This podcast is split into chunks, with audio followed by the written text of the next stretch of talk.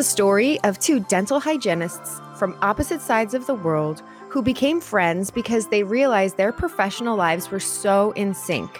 One in Australia and one in America, both exuding their high passion for high-level patient care, both pushing back on legacy dentistry. If you are ready to revolutionize the practice of dental hygiene through science and innovation, join us as we are disrupting dentistry.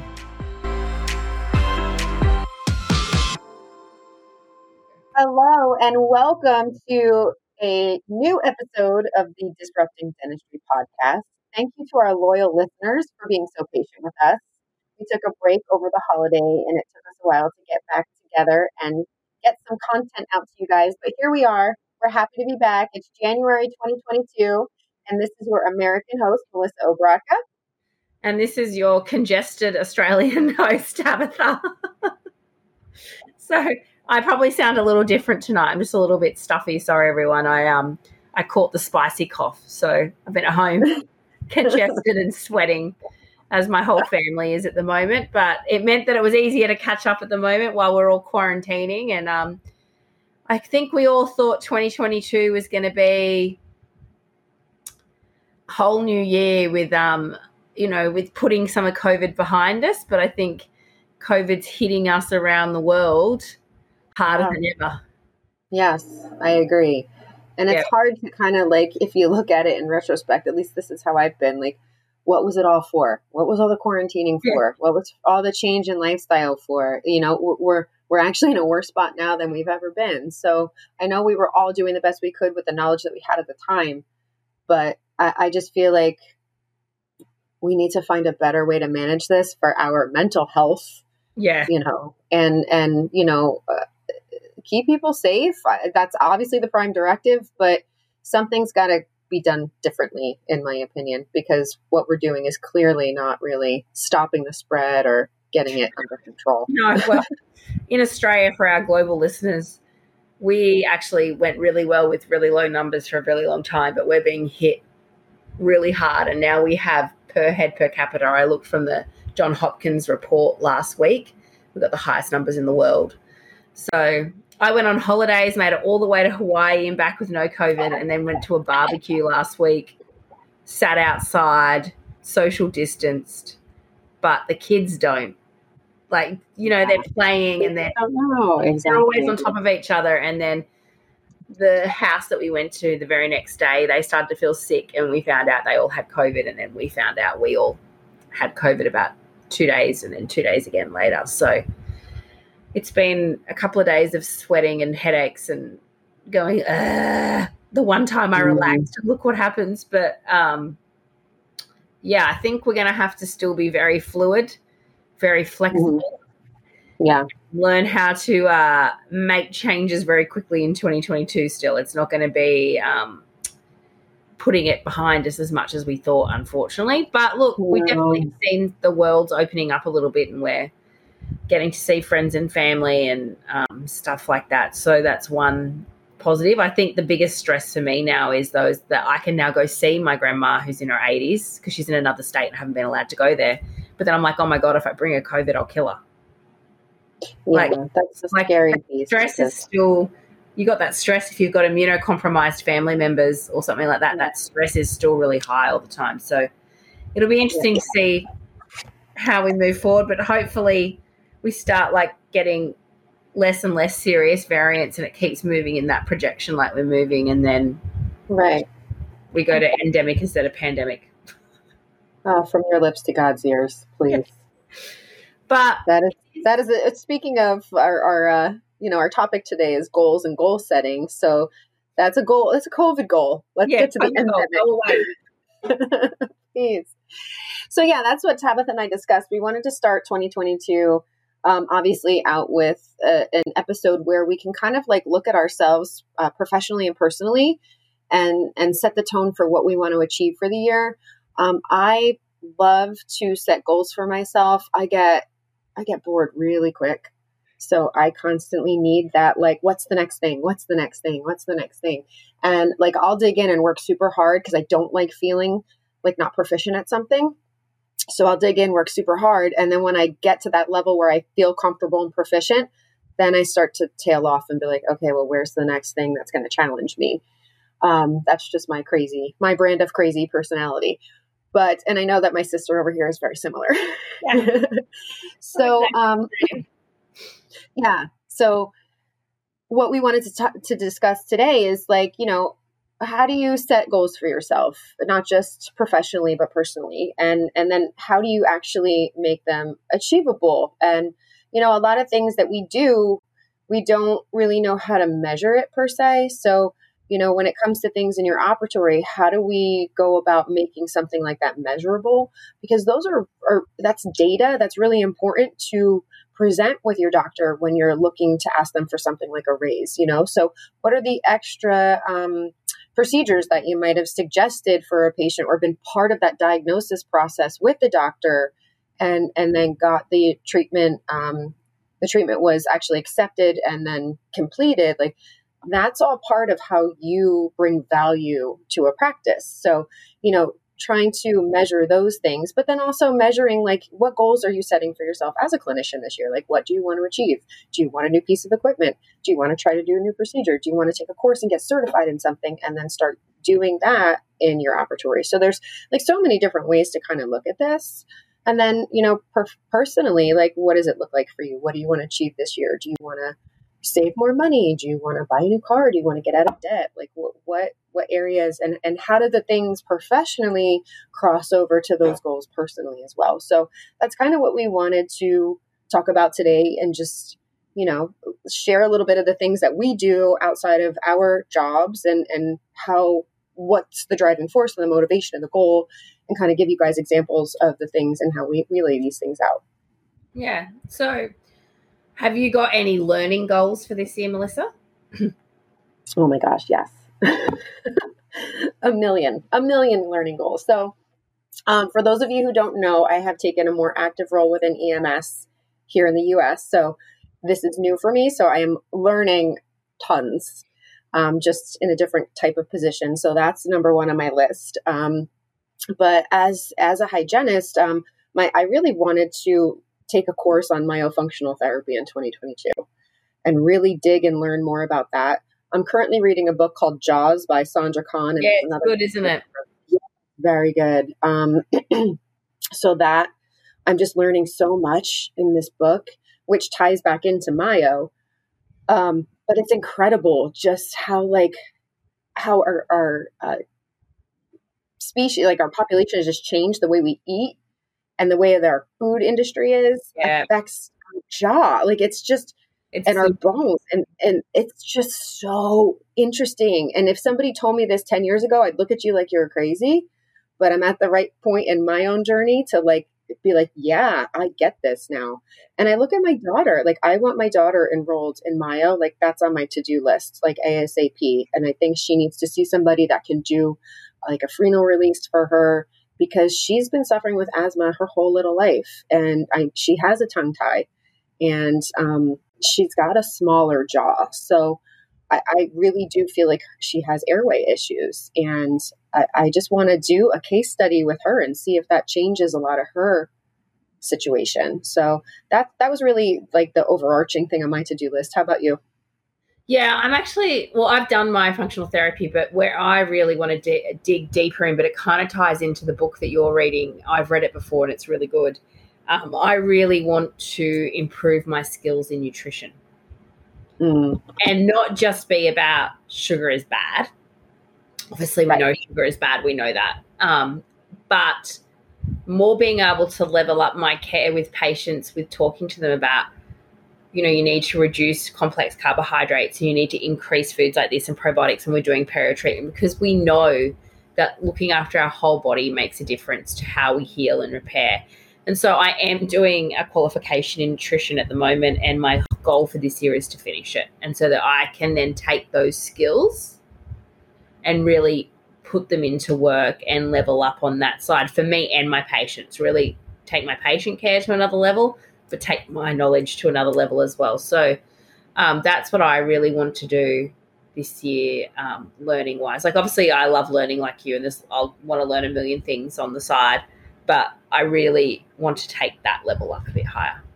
Yeah, that's incredible because it's so true. Like, you know, I have those conversations with patients in non-surgical periodontal therapy, like, hey, before we even start this, these are the things we have to consider. Like, you know, we can get a good result or we can get a great result. It depends on how much effort you put into this. So, you know, and people don't even realize, like when you say, because dentistry, like you said, is always focusing on sugar, but people don't realize, you know, their Starbucks drink is loaded with sugar. Like they don't make those connections all the time. Like they think if you're not eating sweets, like cake, cookie, ice cream, it's technically not sugar, right? So it's just interesting. Drinks, they've got like 20, 30, but they're worse than having a Coke, a cola. Yeah. Like, yeah. I just saw like their new pistachio drink. Somebody put something in social media that it had like 11 tablespoons of sugar in it. Something like ridiculous. I posted today on Instagram, actually, an infogram from another Facebook page. I shared it.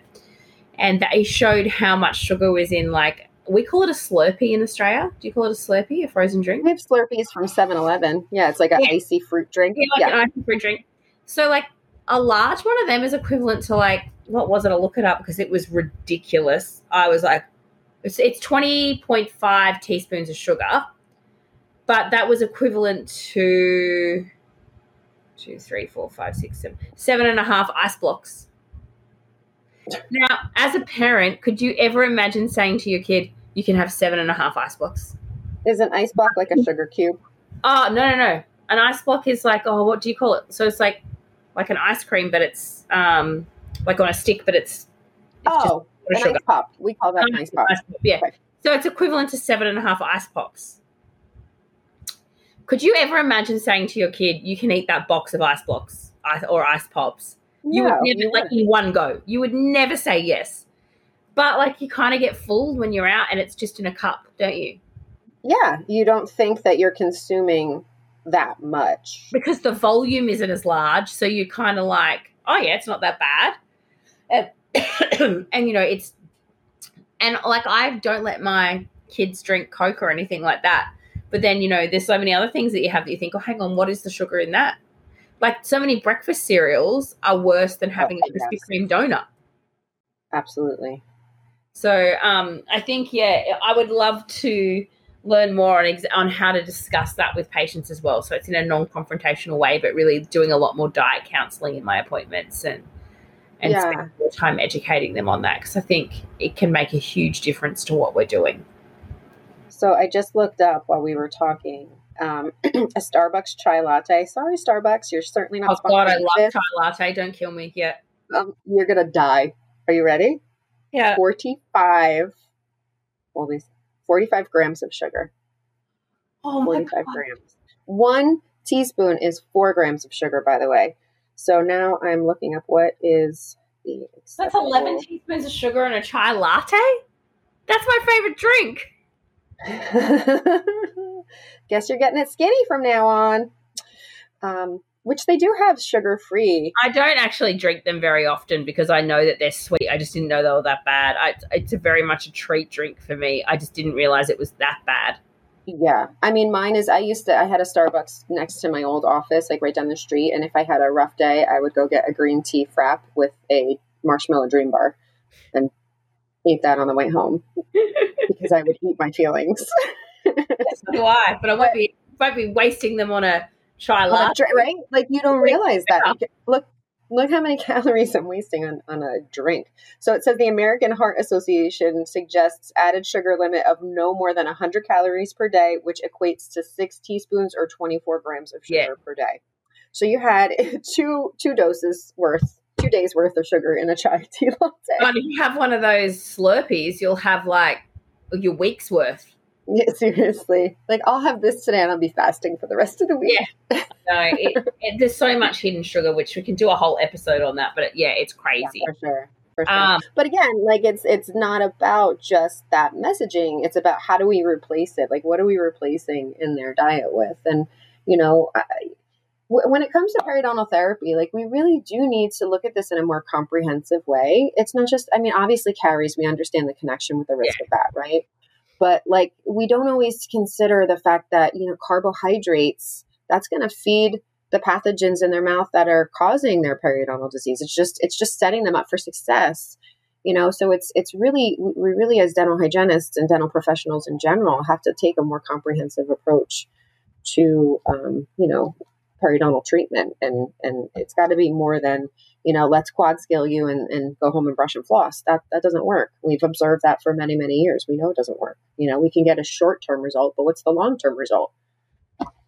And so what are some work-wise goals for you this year? Well, for me, goal for my first 3 months is to just kind of get acquainted to this new role. But with my Badass Hygiene platform, and if you're not on there, I would love to see you on there. It's at www.badasshygiene.com. Gosh, I sound like an announcer now. But I actually restructured the network a little bit. I made it so that the community is free and open to everyone. And there's like some premium things that are coming in 2022, which I'm really excited about. I have what's called a Badass Science Ball on there. So because I am a giant dental nerd, self-proclaimed, I'm constantly reading and researching things. So when I do, I just drop it in that bowl so that, you know, it's available to all of the members in Badass Hygiene. And I've been talking to a lot of my OG members who are amazing clinicians. And you know, we all have our niche in dentistry and dental hygiene. So I have some really cool people that are working on creating courses that are going to be available on there on demand. And, you know, I wanted to do some live events too, but life is a little bit hectic right now. So I'm hoping in the next couple of months, we can have some, you know, maybe at least once a month, some kind of live collaboration where, you know, I really kind of looked at this platform to be the mentor for, like, you know, I kind of reflected, like, what did a baby hygienist Melissa need that she didn't have? And it was mentorship. Like, I had a really amazing mentor early into my career. Shout out to Linda Bell. Love you. But after I worked with her, after I had Mia, I was the lone ranger for many, many, many, many years. And if I didn't go to courses and network and meet people, I would have felt very isolated and alone because, you know, you lose touch with your hygiene friends after a while, you know, when you get into that phase of life where you're having kids and then you're running around doing things with your kids. So there's that. But then, like, when you do see them, it's more like social and you're not really talking shop so much. So it's more like, I'm just happy to see you and da-da-da-da. But like, to have that thing like day to day when you go in the lab and you're like, oh, I'm so frustrated because blah, blah, blah happened. And you don't have a person to share that with. That's what I saw dental Badass Hygiene as. Like, I want you to be able to pick up your phone and say, guys, I have a patient who this just happened. Like, this is what I did. Do you have suggestions? Or like, hey, check out this case. Like, what do you think I should do here? Or does anybody have a tip? Or, you know, and we've had some really awesome conversations in there. One of our members was having a meeting with her team, and she was suggesting some new technology and a new treatment protocol, and everybody kind of like chimed in and helped her out and gave her some stuff to help her make that presentation go smoothly. And she said, so far, it's been really successful. So like, that's what sets my heart on fire. Like, seeing things like that happen. So I guess my goal is to put more in there. Professionally this year is to know my worth and stick to it. Oh girl. Yes. Yes. Yes. So that's my goal for this year. To I think I can be a little bit of a people pleaser in my clinical life sometimes, and I think that I haven't been enjoying my role recently because I haven't been enjoying the workplace. So I'm going to do something about it. I think I'm going to make sure I know my worth, and I'm only going to be working at a practice where I feel like that's being respected, and that's really hard. I think that's probably the biggest thing I've struggled with in dentistry is the imbalance of power of dental hygienists inside the practice, and our exploitation, to be honest, is how it feels. 100%. And I know in Australia and America at the moment, we're a hot commodity, and there's a lot of jobs out there. There's a lot of people advertising and can't get people, and there's no use staying somewhere where you're not feeling like it's a respectful workplace to what we actually bring and the value that we bring. So I've decided that, you know, I always say to people, don't put up with it, but I probably put up with stuff a little bit too much. So this year, right, I know my worth, and I'm not going to put up with it if I don't think it's 100% for me anymore. That's incredible. And, you know, as a fellow serial people pleaser, I totally understand where you're coming from. And, you know, we do. We co-sign people's expletive bullshit all the time because we're like, we know that the other side could be even darker. Yeah. And it's hard for us to go, you know, test the waters and find a place.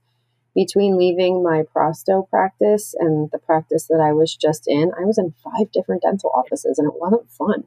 It wasn't fun at all. But, you know, it was part of the journey. And in the moment, it's frustrating, but I think I learned so much from it. It was incredible. And I can reflect back now, and like, I'm kind of glad it happened. But, you know, we do. We accept things that are beyond our worth all the time because somebody else tells us so. And it is the hierarchy of how practices are established. Yeah. You know, and unfortunately we have all of the authority, all of the responsibility and none of the authority. Yeah. Yeah, 100%. And then I also want to work on my business more as well and start putting my personal interests a bit higher. So I've been working on my business with continuing education through Level Up Preventative Care. And yeah, we've had a great first 6 months, and I've got a year planned out with more events, and we'll see how it goes. COVID definitely is throwing a spanner in the works all the time on me, and I'm learning to be flexible and pivot and do things like we all have to. So it is what it is, but the support so far has been really, really good from people in Australia, and I really appreciate it, and I'm hoping just to put more effort into that for a little bit. And I also think this one borders on work, professional and personal, but I need to get better with boundaries and work-life balance. Yes. I'm someone that kind of can get a little bit obsessed with something that I'm doing if I'm enjoying it, and then it just consumes me, and I'm like doing it for like 20 hours a day, and I don't sleep anyway, so like it's just like so I really want to start having some better boundaries and more downtime and making sure I'm more present in situations other than like checking my emails and going, oh God, I got this and this and this, because I'm trying to juggle so many things. Right. And I've had that same issue as well. And, you know, it's really kind of hitting me hard now that my daughter is going to be graduating high school this year and going off to college. And it's like, time does not wait for you. Yeah. So, you know, at that moment where you're like reading an email or responding to a text message, and it's somebody else that you're putting in front of yourself and your family, when you know it, like, work is done. Yeah. Because I've done the same, you know, and I've gone through lots of therapy. I continue to work on me because I always want to be the best version of me, not only for others, but for myself. But it's what I've learned, because I would do that whole like beat yourself up over it, you know, and just live in this place of like guilt and it consume you and you feel stuck because of it. But you can't go back and change it. You could only learn from it and move forward and do better. So, you know, there's no sense in beating yourself up for whatever you've done in the past. Just, I think it's tremendous that you even recognize it and you're taking strides to do something about it. And I am the same. So we will be accountability partners on the work-life boundary because you and I are just wired. I swear we were separated at birth. Do you have any health goals for this year? Yes, I do. So if you know me, I am a gym rat. And I also track macros. So that has helped me. I have shared in other episodes that I have struggled with eating disorders my whole life. So the macro tracking has helped me understand and learn, because again, it's all about balance, right? Like nothing, there's no food that I can't eat. There's no like, I will never eat cake again or anything like that. I can fit all that in my diet as long as it fits in the structure of my macros. So those of you who don't know what macros is, it's eating a balance of carbohydrate, protein, and fat every day. So I have an app that I use. It's called MyFitnessPal, if you want to check it out. And I have goals for how many grams of protein I'm going to eat every day, how many grams of carbohydrates I'm going to eat every day, and how many grams of fat I'm going to eat every day. So it sounds like a lot of work, but you plug in what you eat, and then the app automatically you know, calculates it, and it'll tell you if you hit your goal for the day or if you're beyond on something. And if you go beyond, and let's say, you know, I went out with my friend, or say I went to Starbucks and I had my green tea frappuccino and my marshmallow dream bar, and it threw me off that day. Then I just know the next day I don't eat as much fat because I went over my fat the day before. So it's just all about balance. Honestly, I'm at a point too where I could skip days without putting it in now, because I've done it for so many years that I kind of know portion sizes and what it is. But what it taught me with food was I was not consuming enough protein at all. And especially with my goals, what I was trying to do in the gym, I wasn't going to ever hit those goals because my nutrition was so far off. So it's kind of like I was in this cycle of, I'm doing all the work in the gym, but I wasn't doing the work in the kitchen to actually hit the goals that I was trying to hit in the gym. So, I mean, it's very similar to the same things we deal with in the office, right? We think that we tell our patients A, B, C, and D, and then they don't get healthy and everyone's frustrated because we're not really doing it correctly.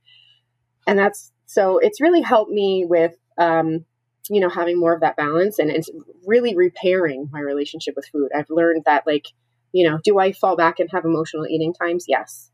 But it's definitely not like I used to binge eat all the time. Like, whenever I was stressed, my go-to was to binge eat. And I don't do that anymore. Like, I won't say anymore, but I do it, like, where I used to probably do it a couple times a month, I probably do it maybe a couple times a year at this point. So my goal is to really eliminate binge eating from my life. Yeah, I'd like to do it every day. Well, I can help you, my friend. I mean, yeah, I can definitely help you with at least setting you up if you wanted to start tracking yourself. I got myself an exercise bike for Christmas. And yes, this girl's on a Peloton now. Yeah, really. I haven't used it this week because we've all been sick and I've just been laying around. But I have been really enjoying it prior to this week. But my goal is to use it every day and to start prioritizing time to be healthy, because I've stopped being like, you know, I was always like, oh, but I've got to get this done and this done and this done. And so it goes back to that work goal as well. That's why I said it's kind of work and everything goal, is that finding that balance. So I do have time to exercise each day and just be healthy and you know, and be there for my kids as long as I can and be healthier.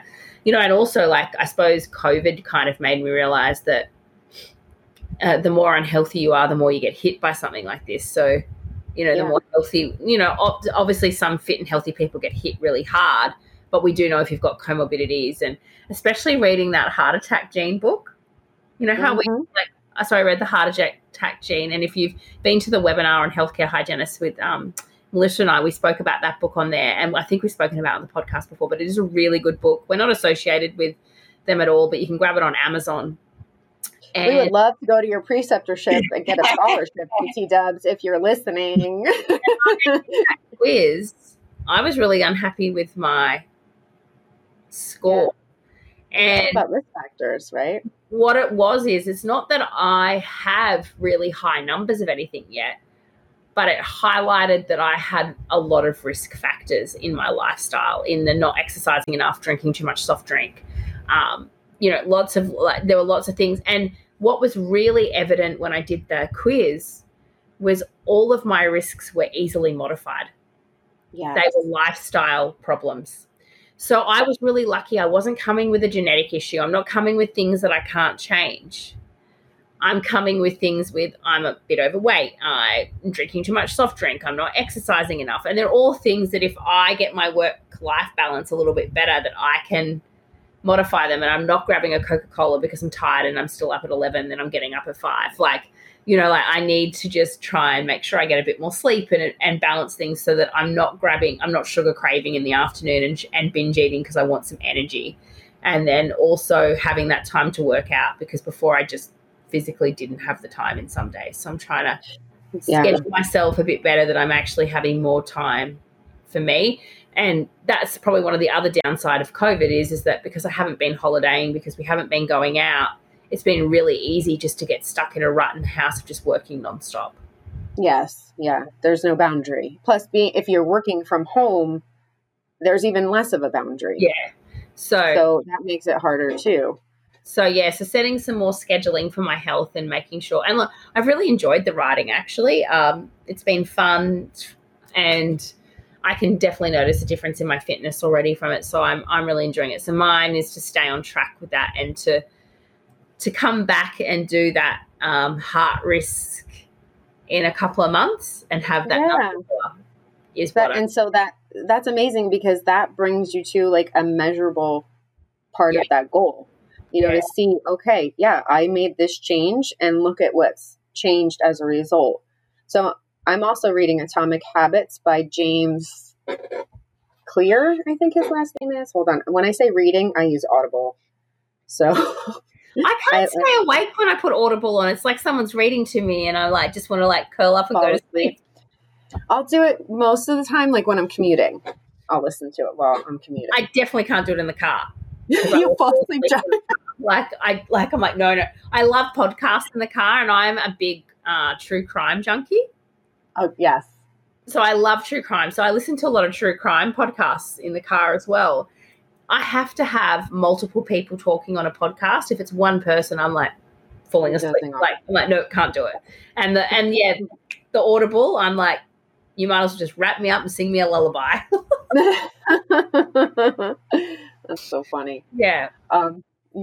So that book, I just started it, and I've also read The Power of Habit, which I think I have on my bookshelf. But so I like these habit books because it shows you that like a tiny change will precipitate more change in your life. Yeah. And that's a very cool thing personally, but it's also a cool thing to bring into your operatory, because this is again where our impact is so much bigger than we even can realize, because if you can get a patient to take better care of their mouth because it's self-care, that can precipitate more changes in their life, where they take better care of their, like, and same thing, we have this impact. We're speaking about nutrition and bringing more nutrition information into our operatories.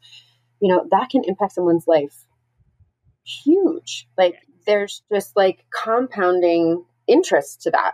So that's again, that helps you as a clinician keep purpose in your work, feel like what you do makes a difference. It does have a really big impact on patients' lives. And it's just, looking at the way we message things to people. And I'm hoping this year, I've been talking to Miranda Beeson to do a course in Badass Hygiene on DISC.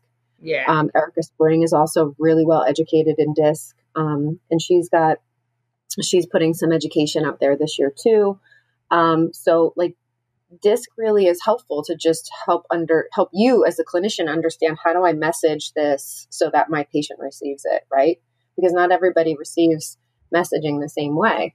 So I found it very eye-opening when I did it.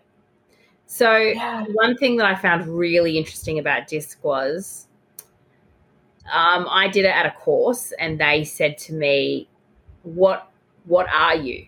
Like you, like here, this is what the D, what the I, what the S, and what the C means. These are explain what they all mean. Yeah, it's not everybody. Yeah. So D is really driven, that direct communicator, and so it's quite funny because I'll tell you the stories of it. I said I'm an S, which is social, you're chatty catty, like mm-hmm. Mm-hmm. I am a lot of, and I said and because the person giving the test said, oh, I would have always guessed you're a D. I said a D. D for dick, like I don't think so. like honestly, like because I thought of that very A personality, that direct, that straight to the point, blah blah. Anyway, we do the test. Guess who's a D? Me. And I'm like, so oh wow. So like I'm an interesting D. I've got a lot of S at play in me.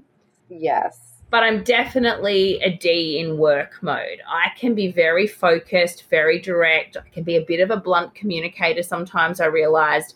And I didn't even actually realize that I was so blunt, because I am just, we need to do this, this, and this. And I don't get very emotionally involved when it's work.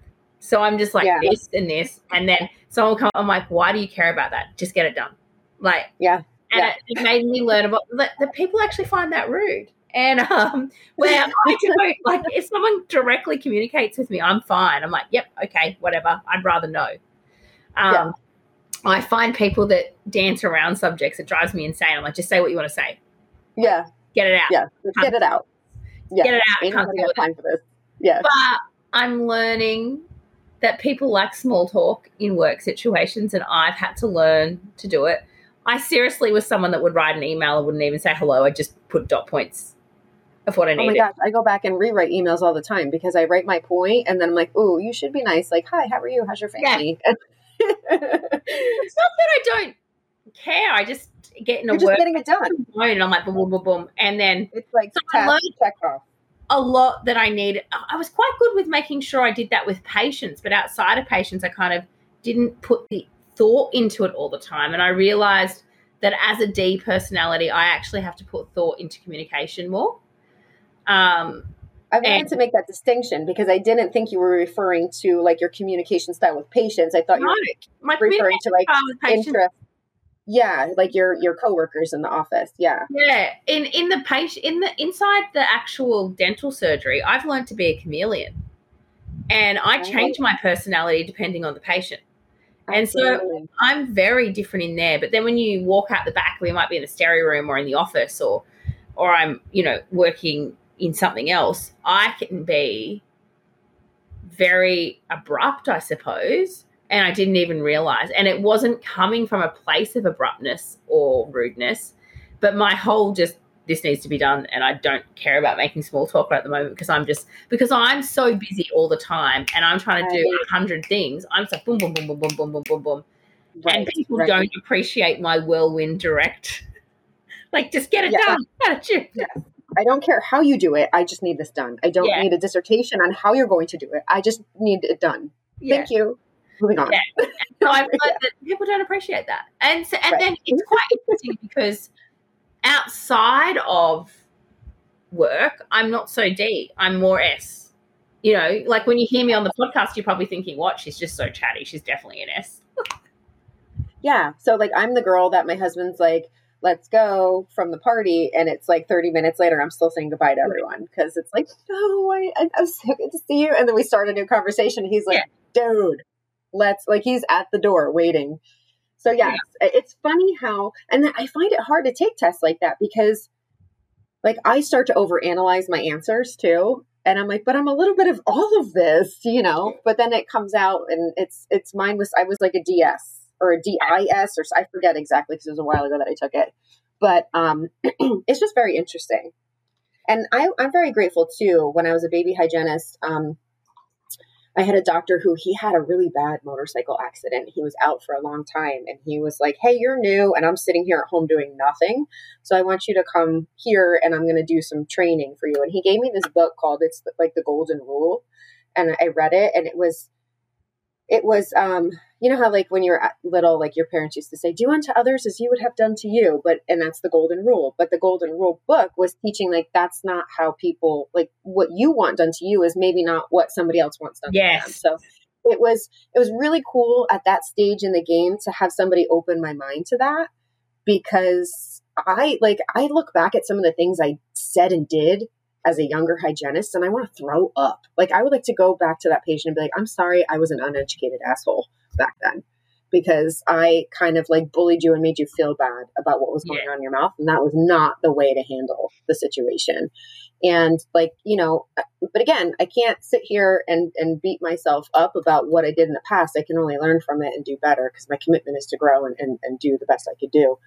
And you know what, at that time, maybe there was something for both myself and that patient to learn in that communication. So, I'm at the point now in my career where I can admit it and say it out loud and own it. And that's okay too. And if I can help somebody else, maybe skip over that struggle and not do the same, then that's what this platform's about. That's what you and I want to do. So. Yeah. And I think that's, I'm constantly learning about my communication style and the way that I communicate, and maybe the way I project something and the way they perceive, they just aren't the same thing sometimes. And so like, I'm learning a lot more and how other people want to be communicated with and stuff like that. And it's been a great thing to learn about because like you said, it helps so much with patients and learning their communication style and how they want to hear things and how you want to size up a room and then quickly you know, once you learn a lot about disc, I quickly size people up now, and straight away I'm like, they're this. And yeah, this now I need to, like, from opening the door. You know, like, you can even start from opening the door, and just by their body language, you can kind of start reading things too when you have that element of education with that. So it is pretty interesting. Yeah. But it's, I don't know. I feel like it like, that's definitely a training that crosses over into your personal life. So it's going to help you on both levels, because like it just helps you communicate in, you know, with your family, even like just if there's an issue, because I feel like all the things we know and we utilize in work, we don't always cross over. Like we have that emotional tie when it comes to our family, and you know, we never make an intelligent decision when we're in a high emotional place. So it definitely helps. Like if you can take a breath and like, okay, what do I know about my training with patients? Let's use that here now, you know. It will cross over and check the boxes of both personal and professional. So is there anywhere you want to travel to in 2022? It looks like I'm going to be doing a lot of traveling in 2022. No, but fun travel, not work. Fun travel. So I'm hoping my husband doesn't listen anymore, because the initial, you know, oh, my wife has a podcast, I'll check it out and support her, is probably faded. So I really want to take him to Bermuda for our anniversary, because we hit 20 years during COVID, and we didn't really. Yeah. I married my high school sweetheart. So we didn't really get to celebrate it the way we wanted to. And we went to Bermuda for our honeymoon. So I'd really like to take him to Bermuda. Wow. I've never been. That would be an amazing place to go. But very cool to go 20 years in between and see how different it is. Yeah, yeah, absolutely. How about you, Miss World Traveler? I know you love to go everywhere. Yeah, I think getting off this island is a main goal. It's not a holiday. I actually am hoping, COVID pending, to travel to EuroPerio in Copenhagen in June. And if that goes ahead, then I'd like to tack on a week's holiday somewhere at the same time, and go somewhere new. Israel is really high on my list to go visit, but they've shut their borders again, so I don't know. Or, you know, just float around in the Med Sea in Greece or something. That's the bucket list. I'd love to. I've never been to Greece. I'd love to go to Greece, but we'll see. I know, and I'm going to come over and visit you at some stage, so. Yeah, no. Yeah. I mean, I have to figure out how I can sedate my husband and take him to Australia. That plane ride. One of his friends went once, and he told him a nightmare story about the plane ride over there. So, and he's not a good flyer to begin with. So, it's fine. Australians are used to it. We're like, oh, because Hawaii from here is only like 10 hours. And someone said to me in Hawaii, "Gee, that's a long flight." I was like, "No, that's like the shortest flight we can do. Like, it's fine." Yeah. Right. Yeah, I was complaining about a 6-hour flight the other day, so I can't even imagine. Yeah, I was like, it's fine. You watch some movies. Yeah, I actually worked on presentations and realized when we got there, I was like, oh my God, it's been 10 hours. Wow, I've got a heap of work done. Yeah, I mean, that is the good thing when you're like laptop open and you're like, oh, okay, good. I have this like uninterrupted ability to work right now. And you can't get any emails, so it's amazing. So it is amazing. Yeah, no one's – because that's my problem. So, okay, so this is a goal that I want to work on this year. I have a really hard time doing a task. And my husband said this too. He's like, even down to you, like if you're cleaning the house, you like get distracted by something and then do another task and then come back to that one. And it looks like complete chaos to someone else. But to me, it's like, I got it. But I do like, I kind of go into these rabbit holes. Like something leads me to this and then something leads me to that. And then I don't work as efficiently as I could be because I get stuck in this, like I just go down this hole, especially if I'm researching something. Yeah. If I'm researching something and I find an article and I read that article and then I click on a link to another article, then all of a sudden 10 articles in, I'm into something that's totally off topic, still interesting, but I don't know how to like parking lot that and go back to the original task. So that's something I need to work on this year. Yeah, I need to work on that as well. It's like my brain just keeps going, squirrel, totally squirrel, connected. Oh, and I think all the listeners know that from listening to us on this podcast. And what I know. And come back and go. So that's actually how Melissa's and my brain is, like, all day. Not even just for an hour, it's like all day. Like, right. Like, oh, look at this. Yeah.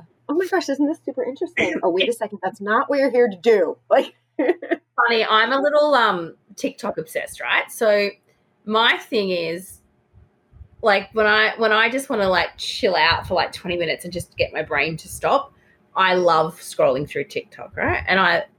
And I was watching a video the other day, actually, and they're like, are you an adult female with ADHD? And they're, like, talking about all the symptoms. I was like, I feel attacked. Move on. Yeah. I was like, oh, no, this sounds way too much like me. Let's move on. That's so funny. Well, I'm in quarantine for a couple more days, and the better I'm feeling, the more I'm like, maybe I should do a TikTok dance. You know what? Totally, to be totally honest with you, I ordered, like, the lights and a backdrop and everything with my goal to be setting. I wanted to have it set up before the end of the year. So January I could start making TikTok videos, and it's all still in the box. Oh, I wasn't going to be that good. I was just like, maybe my son and I can learn some TikTok dances and we can laugh together. Oh my gosh. I've done those with my kids. You know what my daughter does? To see, here we go, squirrel. But it's a really funny story that I want to share. She will record my husband at any given, like, random moment. Like, we could just be talking at dinner, or like he's in the living room talking about something. It doesn't matter what, like on the beach. And my husband likes to say things just for, like, shock value. Like, there's no meaning behind it. Like, he just says weird random things just to see how people react. That's his brand of crazy. So she's like going around documenting this, and, you know, teenagers always have a phone in their hand, so you have no idea what they're doing. So she records him, but as she's recording him, she puts all these weird filters on his head. So, like, sometimes it's a moose, sometimes it's talking broccoli, sometimes it's a talking strawberry head, like all these crazy things. So she's created a whole montage of these clips of him with these random things on his head, and she posted it on her TikTok a while ago, and she's like, here you go, you're welcome. Yeah, dad might go viral. he might go viral, you never know. But, like, it's just so funny what these kids can do. And then there's my son, he's like making his snowboard edits, like him and his friends record each other while they're snowboarding, and they have this, like, little video clip of all the jumps that they're doing and everything. Makes me, like, want to throw up when I see how high in the air he goes, but, you know, he's loving it and having a good time. So my son's really into watching YouTube at the moment, and he watches play video games. I find that so bizarre. My kids went through that phase too. Like, when Minecraft was a big deal. That's when he watched Minecraft. They were probably about Ari's age when they went through this phase where it is weird. And then, like, they would be down there playing, and I'd hear this, like, weird random person's voice, and I'm like, what are you guys listening to? They're like, oh, Snappy something. He had, like, this weird name, Snappy 104. He's teaching us how to build this. And it was like some adult man, like, hey, this is how you build on Minecraft. And I'm like, this is just really weird. Like, let me check this dude out. Like, is he putting anything weird on the screen? No, I know. Why is this? But it's just Minecraft. How to play Minecraft. Yeah. He'll grow out of it. But like, they definitely did that for a while. But it was really cute because they built this whole little land together, and they were, like, having a good time together. So I kind of miss that because now they're angsty teenagers. Yeah. So we talk a lot about books that we're reading that are dental related. Like, you're reading a book at the moment, and I'm reading several books. Are you reading anything for pleasure? I'm very bad at that. Very, very bad at that. So no, I'm not. How about you? Yeah, I'm reading a book called The Gift of Fear. And it's written by an ex-FBI behavioralist. Like, ooh. And it talks, and the whole book is about learning to trust your gut instincts. Interesting. And how we've turned our bodies off to listening to it, to be polite and to do the right thing, and because we don't want to upset people and stuff like that. And the whole book is about, actually, if you have that feeling that I shouldn't do that, you probably shouldn't do it. Yeah, and that's stop incredible. Doing something because you want to be polite, or, you know, oh, we'll go with that person because I don't want to offend them or stuff like that. So it's very interesting that there's some interesting scenarios where people have listened to their guts and they talk about it. And then, like, there was this police officer and he went to a service station, like to a gas station, and he was going in to buy something. And when he got to the front door, he just said no and walked out. He was off duty. And he just walked out and decided not to go in there, and just got back in his car. And he just had this gut feeling he shouldn't walk in. And 10 minutes later, there was an armed robbery there and everyone was shot inside. Wow. Yeah. That's incredible. You just gave me the chills. Well, they talked about in the book that there's actually more science to it, because what they were saying is that the brain is like a supercomputer. Like, we can't build a computer as good as our brain. Right. And what's happened is from his years of being a police officer, because the armed robber was actually already in there and he didn't know. What they said is he's walked in and he's read people's faces that are in there. That brain has computed it all, that this is an unsafe environment, leave. But the brain is so fast that you don't even know what that brain's, like, processed. Right. But it just tells you don't. But right. Move so fast you haven't realised all the motions it's gone through, all the memories it's pulled up, all the things that it's thinking about and analysing, and you just get this don't feeling. And that's why it's so easy for us in society to say, no, I'll push that down. I'm being silly. Yeah. Yeah, I don't want to, you know, and especially in other situations with, oh, I don't want to offend that person, so I'm going to go with them, or I'm going to do this, or I'm going to do that. So it's quite an interesting book. I found out about it off another podcast, and yeah, I just thought it is interesting about that, like, gut feeling and learning to listen to, like, your intuition a bit more, and, you know, going, you know, when you get that gut feeling like, oh, maybe this isn't a good idea, should I take this job, or I should take this job, or, you know, like, but listening to that a little bit more and stuff like that. Yeah, that's very cool. And it's funny because, like, I've done some training with that too, and, like, I've learned that, like, your brain is like, your primitive brain is designed one way, and the way your cognitive decisiveness goes, like, it's very much in line with what you're saying. So it's really it's a very interesting book. I'm not very good at reading socially either, but it was a goal of mine to read a book for pleasure and not just be work-orientated reading, because I used to read for pleasure all the time, and I stopped. And so now I'm like, I want to get back to, like, just having some downtime and reading for just for fun. Yeah. So would you consider Atomic Habits then, like, a pleasureful reading book? Because I am reading that. Yeah. Yeah, I think so. Okay. Yeah. Because I'm thinking more like, you know, 50 Shades of Grey. I've never read that. I think I would, like, it's not my style. I did read that. I did read all of them. So that, to me, that's like pleasure, like junky. Yeah. There's nothing but entertainment coming out of reading. Well, see, my real guilty pleasure is I like to watch shows that are aimed, when I really want to chill out, I like watching, like, shows that are aimed at teenagers. Oh, my gosh, so do I. And I feel almost, like, gross for wanting to watch that. Like I did you watch P.S. I Love You, that movie on Netflix? No, I will have. It's, like, aimed at 17-year-olds. It's, like, their version of, like, Pretty in Pink. Loved it. So it's funny, when we sit down, my husband and I, to watch a movie, I'm so drawn to those, but I'm almost embarrassed to say. And he's like, they're, like, our kids' age. Why do you want to watch them? Yeah, so, like, love it. Never, ever have I. It's like a series on Netflix written by Mindy Kaling, definitely aimed at 17-year-olds. Loved it. Yeah, my kids were watching Outer Banks, and I was just sitting there with them. I'm like, this is great. I just watched explicit language coming. I think it's called, like, The Sex Lives of College Girls or something. It was hilarious. It was hilarious. Again, definitely aimed at 20 years younger than me. Yeah. But it's just so mind, like, no thinking. Yes. That's why I love watching reality TV too, because, and I only watch, like, I'll watch The Real Housewives of New Jersey, basically just to see, like, oh, yeah, I know where that is, you know, because I really could care less about any of them. No offense, ladies. Not that you'll ever be listening to this podcast, but just saying, you know, like, it's just, and just to see how silly the things they value are.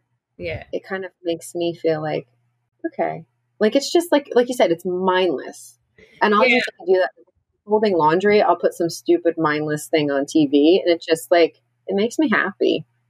I find that I can't just... you need it, especially like if you're like, and you know, getting back on track to the subject, as people are like, oh my God, we just know what random television Tabitha and Melissa like to watch now. But I think it's important that you have some time, may not be every day, might be just once a week or something, but where you just do something where your brain can chill. And so it may not be watching something trashy on television like it is for me, where I just want to like lay down and just go, oh, I'm just going to have some time out.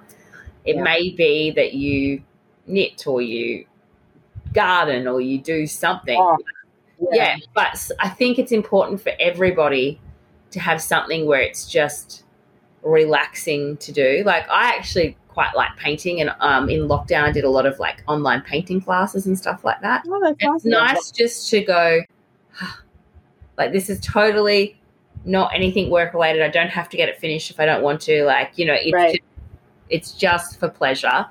And I think that's important for everybody to have, because you need that switch off time. Yeah. I think it's like your brain, it's exercise for your brain in a different way. Yeah. I like to refinish furniture. I like to find junky pieces, or if somebody throws it out and it's on the side of the road, I'll be that person that picks it up. And my husband's always yelling at me that there's like 5 pieces of random furniture in the garage.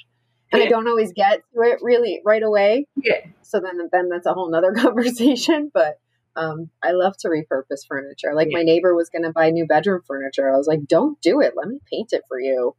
Yeah. And she's always like, I love my furniture. And it's like good quality. Like they don't make furniture like this anymore, you know, but I love to give it like a new life. Like when we put an addition on our house, a couple of years ago, and that's how I furnished the whole place. Like we doubled the square footage in our home. And I was like, I don't have money now to buy all new furniture.